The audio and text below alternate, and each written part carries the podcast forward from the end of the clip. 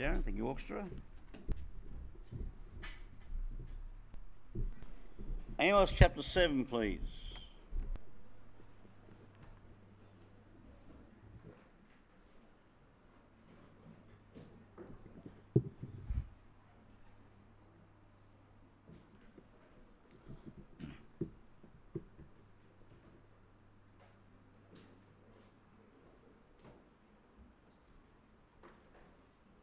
Amos chapter 7.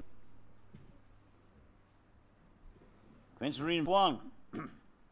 Thus hath the Lord showed unto me, and behold, he formed grasshoppers in the beginning of the shoot up of the latter growth. And lo, it was the latter growth out of the king's mowings. And it came to pass that when they had made an end of eating the grass of the land, then I said, Lord God, forgive, I beseech thee. By whom shall Jacob arise, for he is small? Lord, repented for this. It shall not be, saith the Lord. Thus hath the Lord showed unto me, and behold, called to contend by fire. And it devoured deep, and did eat us uh, upper part. Said I, O Lord God, cease, I beseech thee. For whom shall Jacob arise, for he is small? And the Lord repented for this. This also shall not be, saith the Lord God. Thus he showed me, and behold, the Lord stood upon a wall made by a plumbing line, with a plumb line in his hand. And the Lord said unto me, Amos, what seest thou? And I said, A plumb line. Then said the Lord, Behold, I will set a plumb line to the people Israel. I will not again pass by them any more. And the high places of Isaac shall be desolate, and the sanctuaries of Israel shall be laid waste. And I will arise against the house of Jeroboam with the sword. Let's pray. Gracious Father, we thank you this night for your word. We pray, Father God, that you'd guide our time as we study together. May we indeed glean from your word that which you would have for us. Lord, give me wisdom, I pray, for I, that I might have that clarity of thought that uh, you can give, that, Lord, I might be able to speak in such a way that the word uh, says what it says and means what it to mean, and Father God, that we'd learn from you the truths you would have this night. That we might leave this place singing your praise, knowing that we've been together in your presence, knowing that we've been spoken to by your word, and we pray that, Lord, you'd guide our time and just go before. Give me wisdom, I pray. May we exalt your holy name tonight, and may we leave rejoicing because we've been in your presence. It's now our time in your word, we pray in Jesus' name. Amen.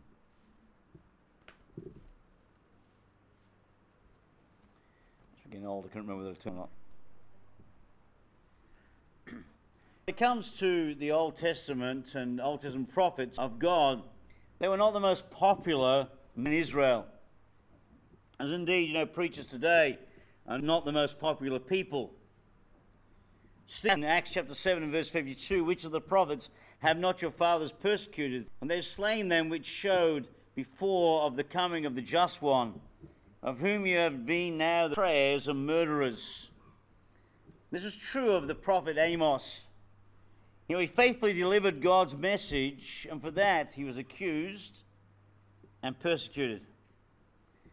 The truth of the matter is that the life of a prophet in the Old Testament was not an easy one. On the one hand, he had to stay to the Lord, to hear what the Lord had to say to him, to hear the words of the Lord that he could share them with the people. But on the other hand, he had to be with the people to whom he was ministering. And they didn't always want to accept his ministry. It's no wonder that some of the prophets wanted to resign, including men like Moses and Jeremiah, who just didn't want to keep doing what they're doing. They wanted to give up because of the persecution, the opposition they faced, the preaching of God's word. And Amos is no exception to this as an Old Testament prophet. In fact, Amos has two struggles basically here in chapter 7. He struggles with the Lord and he struggles with the authorities. There's the king and the king's priest.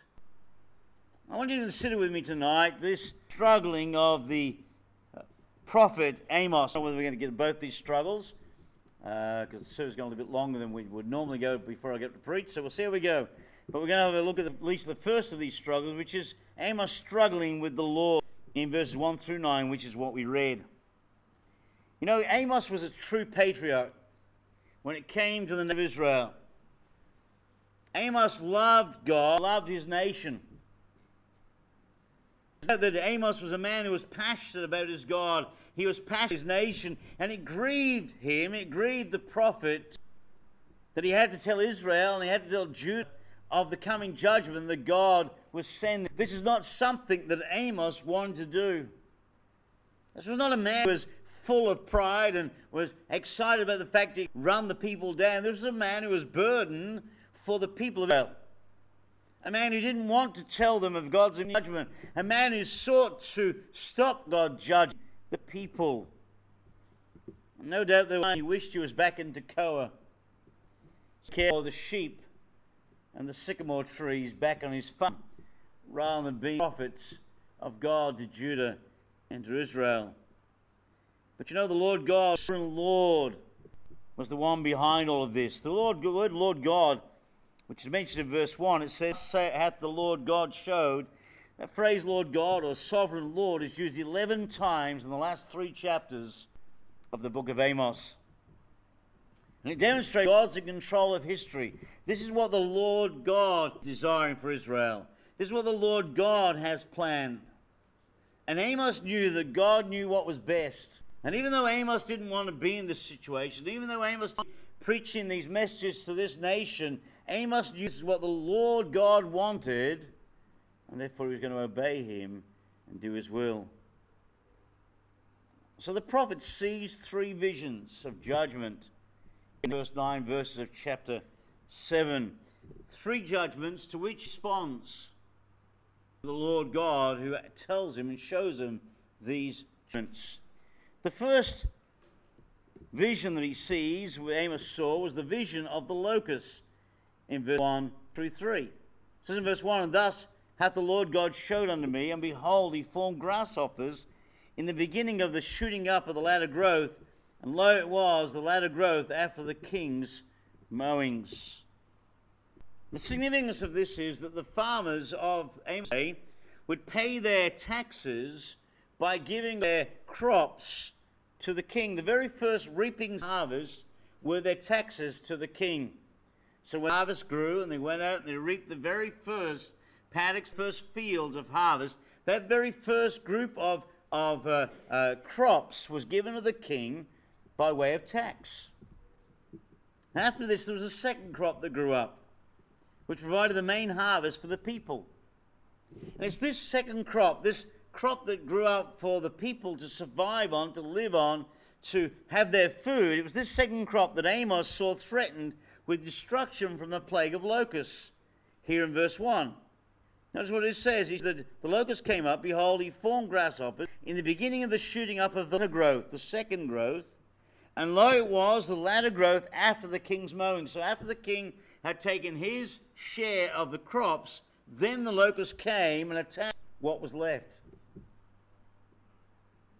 This was the farmer's last chance for a harvest. God said the harvest would be destroyed. Summer was fast approaching.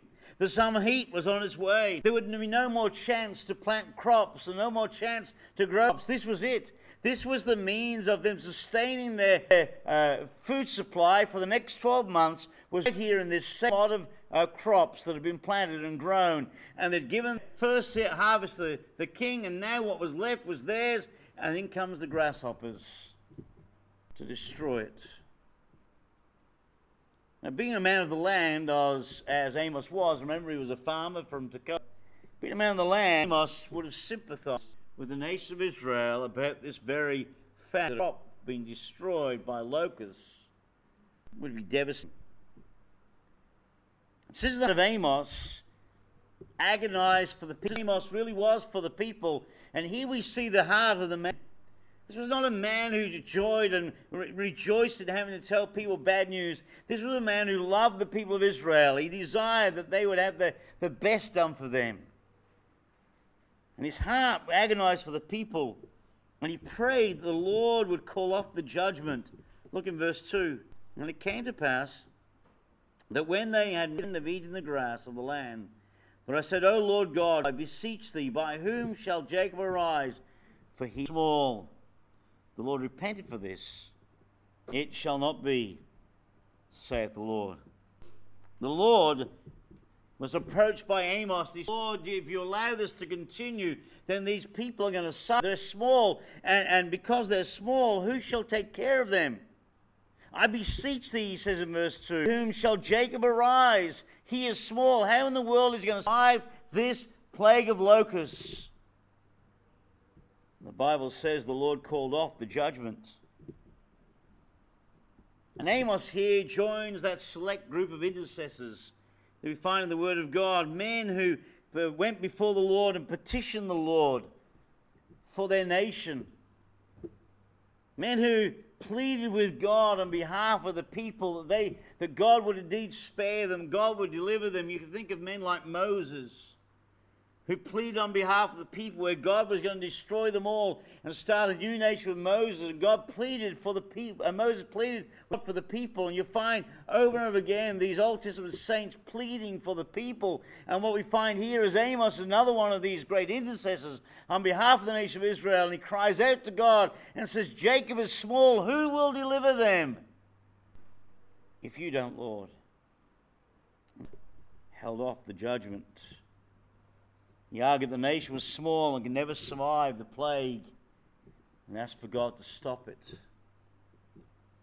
Amos didn't need any covenant promise here. He doesn't cry out to God and recite some Old Testament promise here because he knew the people had violated God's law. You and I know that in the first six chapters he has repeated over and again how they've broken the law of God. Uh, Amos knows that Israel's broken God's law. There is, no, there is no promise here to plead because the law has been broken. They were deserving of this plague. If you were to read Deuteronomy 8, you know that what's happening is exactly what God promised would happen. If they didn't obey him, God would indeed devastate them. And so Amos pleading here, he couldn't claim the promise of God. He simply pours out his heart and he says, Lord, if you allow this to continue, who will help them? How will they survive? He pleads for them. They didn't deserve God's mercy, but he pleads for God's mercy. I wonder do we intercede for our town, for our state? For our nation, like Amos did for his? I mean, our, our, nation, it's true, doesn't deserve God's mercy by any stretch of the imagination. Our state doesn't, our town doesn't. We don't deserve God's mercy. We don't deserve God's grace. But do we plead for the people of Grafton that God would show mercy and they would be saved? Do we plead for our state, plead for our nation? I wonder, do we intercede on behalf of people? Is our heart so convicted and so passionate for the people we work with and the people that we live in and the people in our families? Uh, are we so moved that we're like, eh, like Amos? We intercede on behalf of the people before Almighty God. No, they don't deserve His mercy. We plead with God that He would show mercy. Our nation certainly needs it, doesn't it? All you got to do is listen to the news a little bit and realize how much of a mess we're in. We really are in a mess as a nation, and what our nation needs is God's mercy and God's grace. I wonder how concerned are we souls? Do we intercede on their behalf as Amos? Didn't deserve God's mercy, but Amos pleaded God for mercy, and God repented of this and said, It shall not be, saith the Lord, held the rest of the judgment. Amos asked him to. Vision was there of devouring fire. Verse 4 Thus hath the Lord God showed unto me. And behold, the Lord God called to contend by fire, fire of the great deep, and did eat up a part. Here the fire dried up the water, burned up the land. The image here of a drought, a very severe drought. A drought that Amos had mentioned back in chapter 4 and verses 8. Go back with me to chapter 4, please. Says, And also I have withholden the rain from you when there was yet three months to the harvest, and I caused it to rain upon one city, and caused it not to rain upon another city. One piece was rained upon, and the piece whereupon it rained not withered. three cities wandered unto one city to drink water. They were not satisfied. Yet have ye not returned unto me, saith the Lord. Drought. The nation has gone through serious calamities, and they have not repented. The nation of Israel and Judah have not seen their, their, their wickedness. They've not turned back to God. No matter what God's done in previous chapters of this book, they have not turned back to Him.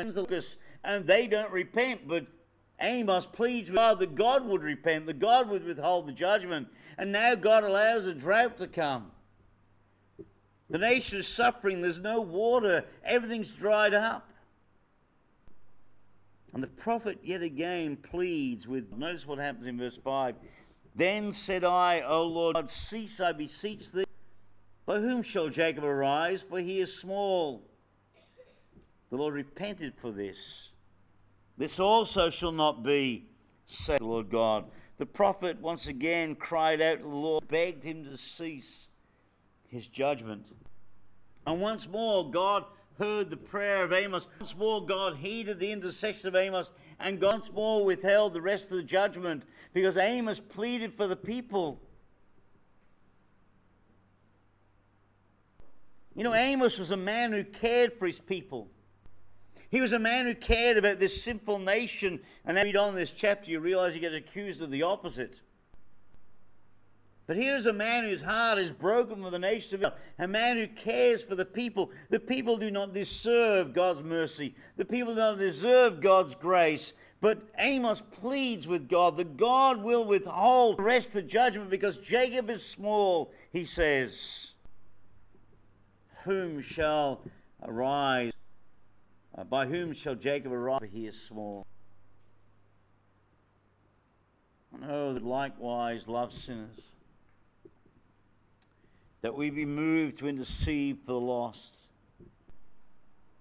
When was the last time that we became so desirous for someone to get saved that you and I interceded on their behalf?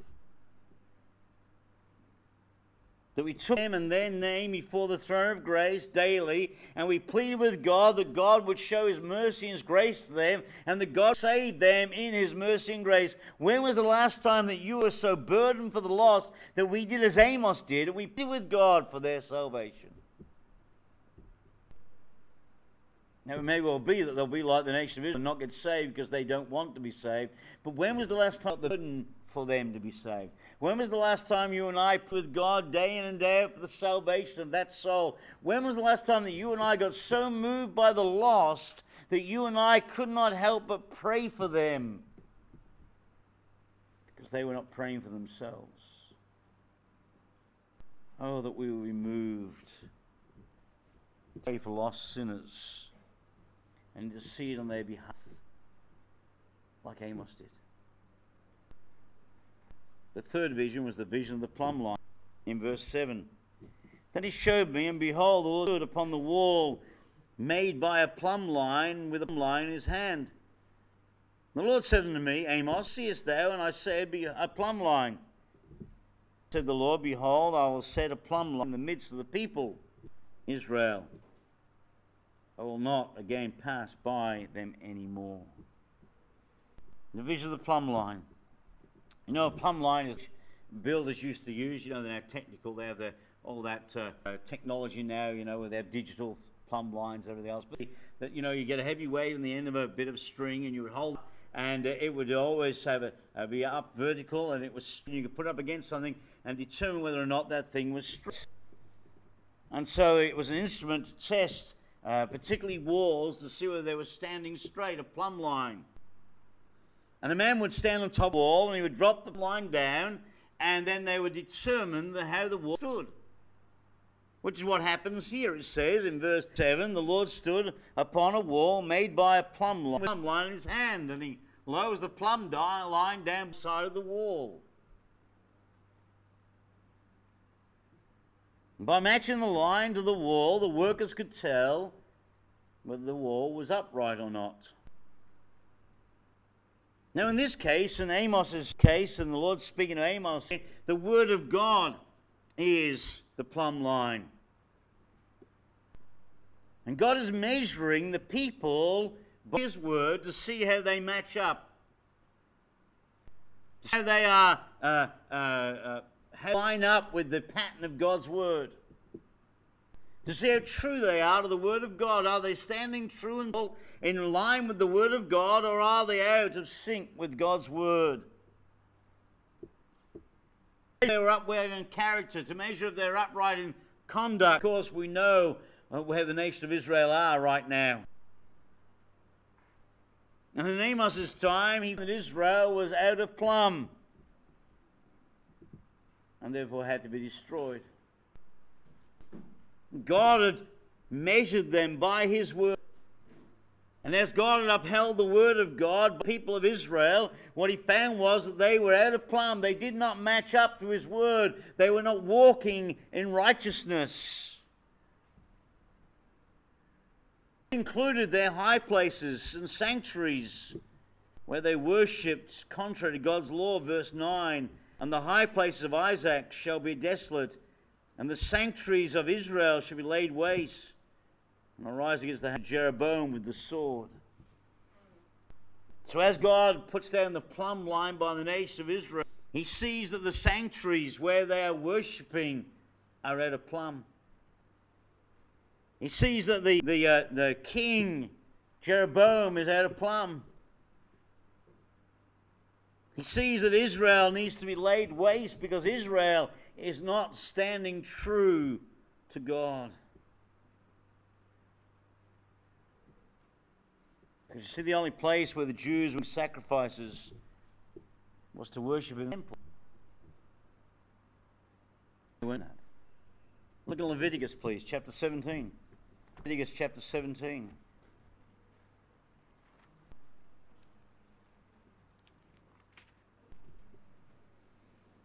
And verse 1.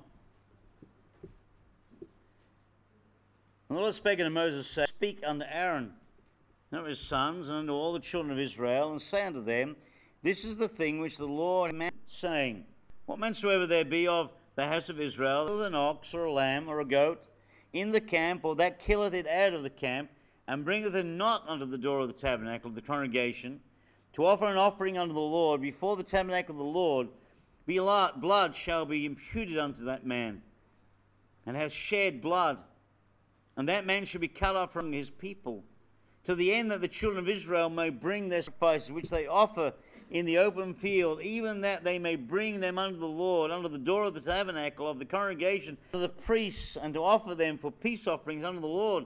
And the priest shall sprinkle the blood upon the altar of the Lord at the door of the tabernacle of the congregation, and burn the fat for the sweet savour unto the Lord. And they shall no more offer their sacrifice unto devils, after whom they have gone a whoring. This shall be a statute for them throughout their generations. They were to offer their sacrifice at the tabernacle or at the temple.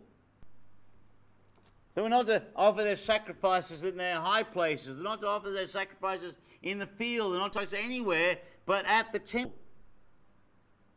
By the time we come to the time of Amos, there are sacrifices in all sorts of places.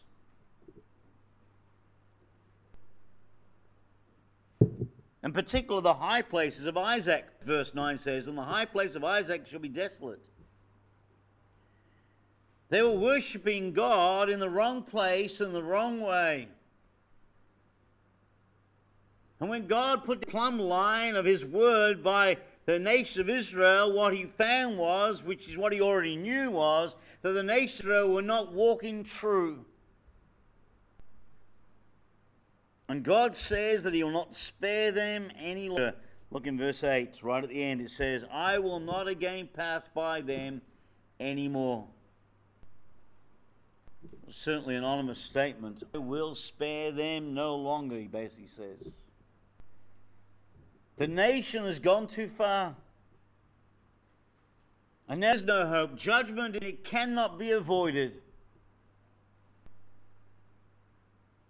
It's interesting this time that Amos does not intercede on behalf of the people. He does with the plague of locusts, he does with the drought, but here he does not. because he recognizes that now too far. The nation has pushed the envelope too far. The nation now has stepped out of line with too far and gone to the place whereby he lays out his word and he stands it by the side of people. And the people certainly are so far a plumb that there is course left open to God except judgment. Time was up. Judgment was coming. Like Amos today, we have the Word of God. And the Word of God is our plumb line. The Word of God is the true righteousness. It's this book, it's the absolute truth. You know, we live in a nation and we live in a world of relativism. That everything's relative, everything is subjective, everything is left to every man's opinion and it's subjective. There is no absolute truth that has permeated our lawmakers, it permeates our, our, our, judicial system, doesn't matter where you go. There is no absolute truth, and that's why our world and our nations and the mess it in is in because there is no absolute truth. Truth has been thrown out, so now everything is, is subjective to certain things. So to stand up for righteousness today is looked upon as abhorrent because there is no absolutes. You be absolutely stating that truth to be true when you cannot because things are so fluid. Funny thing is, we're getting the place now where our nation is getting whereby what is absolute now is absolute wrong is becoming the absolute. And if anybody says the opposite of absolute wrong, then you're absolutely wrong. Take the right which I think is a bit ludicrous because the very argument of those who are now holding to this new absolute is that you and I should not have the right to have absolutes. And so humanism is becoming the new standard, and yet the Word of God is the absolute truth. This is the only source of truth. It's the only source of understanding righteousness. There is no other way of knowing righteousness and salvation. The Word of God is the plan of God for the world. And when the word of God is held up against nation, and nation is at a plumb, beloved. It is so far out of sorts with the truth of God's word. How long will the Lord wait till he comes back, don't you? Things are so bad. You know, I, I don't know if you saw just recently there was two politicians, two liberal politicians, having a debate about the whole gay marriage issue.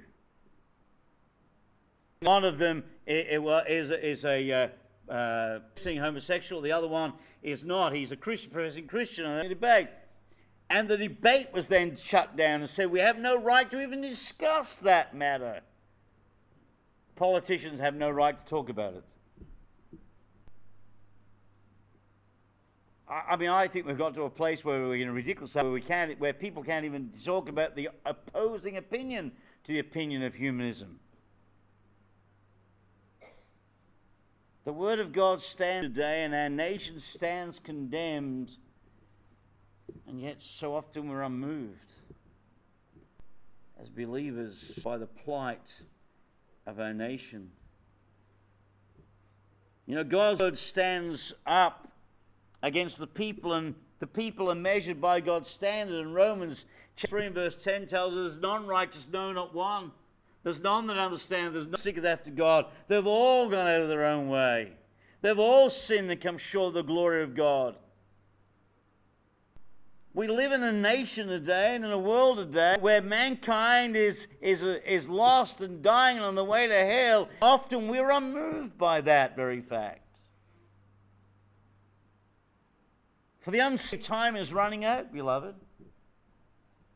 2 Corinthians chapter 6 and verse 2 says, For he saith, I have heard thee in a time accepted, and in the day of salvation I succored thee. Behold, now is the accepted time. Behold, now is the day of salvation. You know, the, night, the day is spent. The night is at hand, beloved. And I don't know when the Lord's going to come back. I don't know whether it'll be in my lifetime but I do know this the return of Christ is closer now than it's ever been before, and time is short. Word of God declares that mankind is and dying and on the way to hell, and what the world needs today more than ever is for you and I to stand up like Amos stood up and intercede on behalf of the people and plead for God's mercy and God's grace. And as you see in the rest of this chapter, that we then uh, proclaim the word of God truthfully. So saved. There's an urgency, beloved. Souls are lost. And I need to be looking for and praying for opportunities to share the gospel of Jesus Christ with a lost and dying world. We need God to lay upon us a passion for souls, that you and I would be passionate about the lost, that you and I would intercede on their behalf, that we'd be like the prophet Amos before it's too late. For those of us who know Jesus Christ as Savior, the Word of God is also the only true measure of righteousness for us. You know, we're supposed to look into the law of liberty and to see what sort of man we are or what God, sort of woman we are. We're, we're to look in God's Word. It's the only standard of righteousness that's available. And we should look into the Word of God and we should allow the Word of God to examine our hearts to see where we are in relationship to our God that you and I might stand in righteousness, that you and I might stand as godly uh, servants of the Lord, that you and I might stand in this ungodly world as lights shining in a dark place. In fact, our lights ought to be shining brighter now than ever before, because the darker it gets, the brighter the light. We ought to be following God's. We ought to let God's word judge us and then allow the Spirit of God to mold us into the very character and image of God, that people might see Christ in us, the hope of glory. That we allow God's Word to examine our relationship with the Lord, that we might uh, indeed identify in our lives those areas that need to be corrected, that we might be a much more successful and more faithful, a much more diligent servant of God, and testimony and a witness for righteousness. Lost and dying world. I wonder how do we measure up to the divine plumb line. God is true, and we are sinners. We need to allow always ourselves to be seen of God's word, and let God's word judge us and challenge us, and the Spirit of God change us to His glory. In the second part of this chapter, we find Amos struggling with the authorities, and I don't have time because I'm struggling with the time to that tonight. So we'll have to do that next time, struggling with the authorities, because I've got three points there also. So we will have to come back to that at another time. Tonight, we need to be like Amos. We need to have God challenge us, allow us to intercede on behalf of our nation, on behalf of our city, behalf of our friends and our neighbors that God will give to us a passion for the lost, that some be saved to His glory. Let's pray. Gracious Father, we thank you for your word this night. We thank you, Father God, for the challenge that's contained in your word with regards to our witness and our testimony. Men like Amos, Father God, who demonstrated to us what it's like to truly have a passionate heart for people as he intercedes on their behalf on a people deserve mercy, don't deserve grace. He intercedes on their behalf so that, Father, you withhold your judgment upon them. So finally it's too late. Lord God, may we indeed be moved to the same standard, Father God, as Amos, that we be moved to have, Father God, passionate hearts for the lost. Lord, may we then uphold your word as a standard for our lives, that we might see ourselves in the light of your word. God, your word might reveal to us where we're out of plumb. The Spirit of God then might uh, correct the areas that need to be corrected, that we might be a better servant of you, much more faithful witness for you, more testimony for you in this world in which we live. Lord, commend your word to our hearts this night, we pray. Blessed be close with a hymn, we pray. In his name, amen. Let's take a hymn book.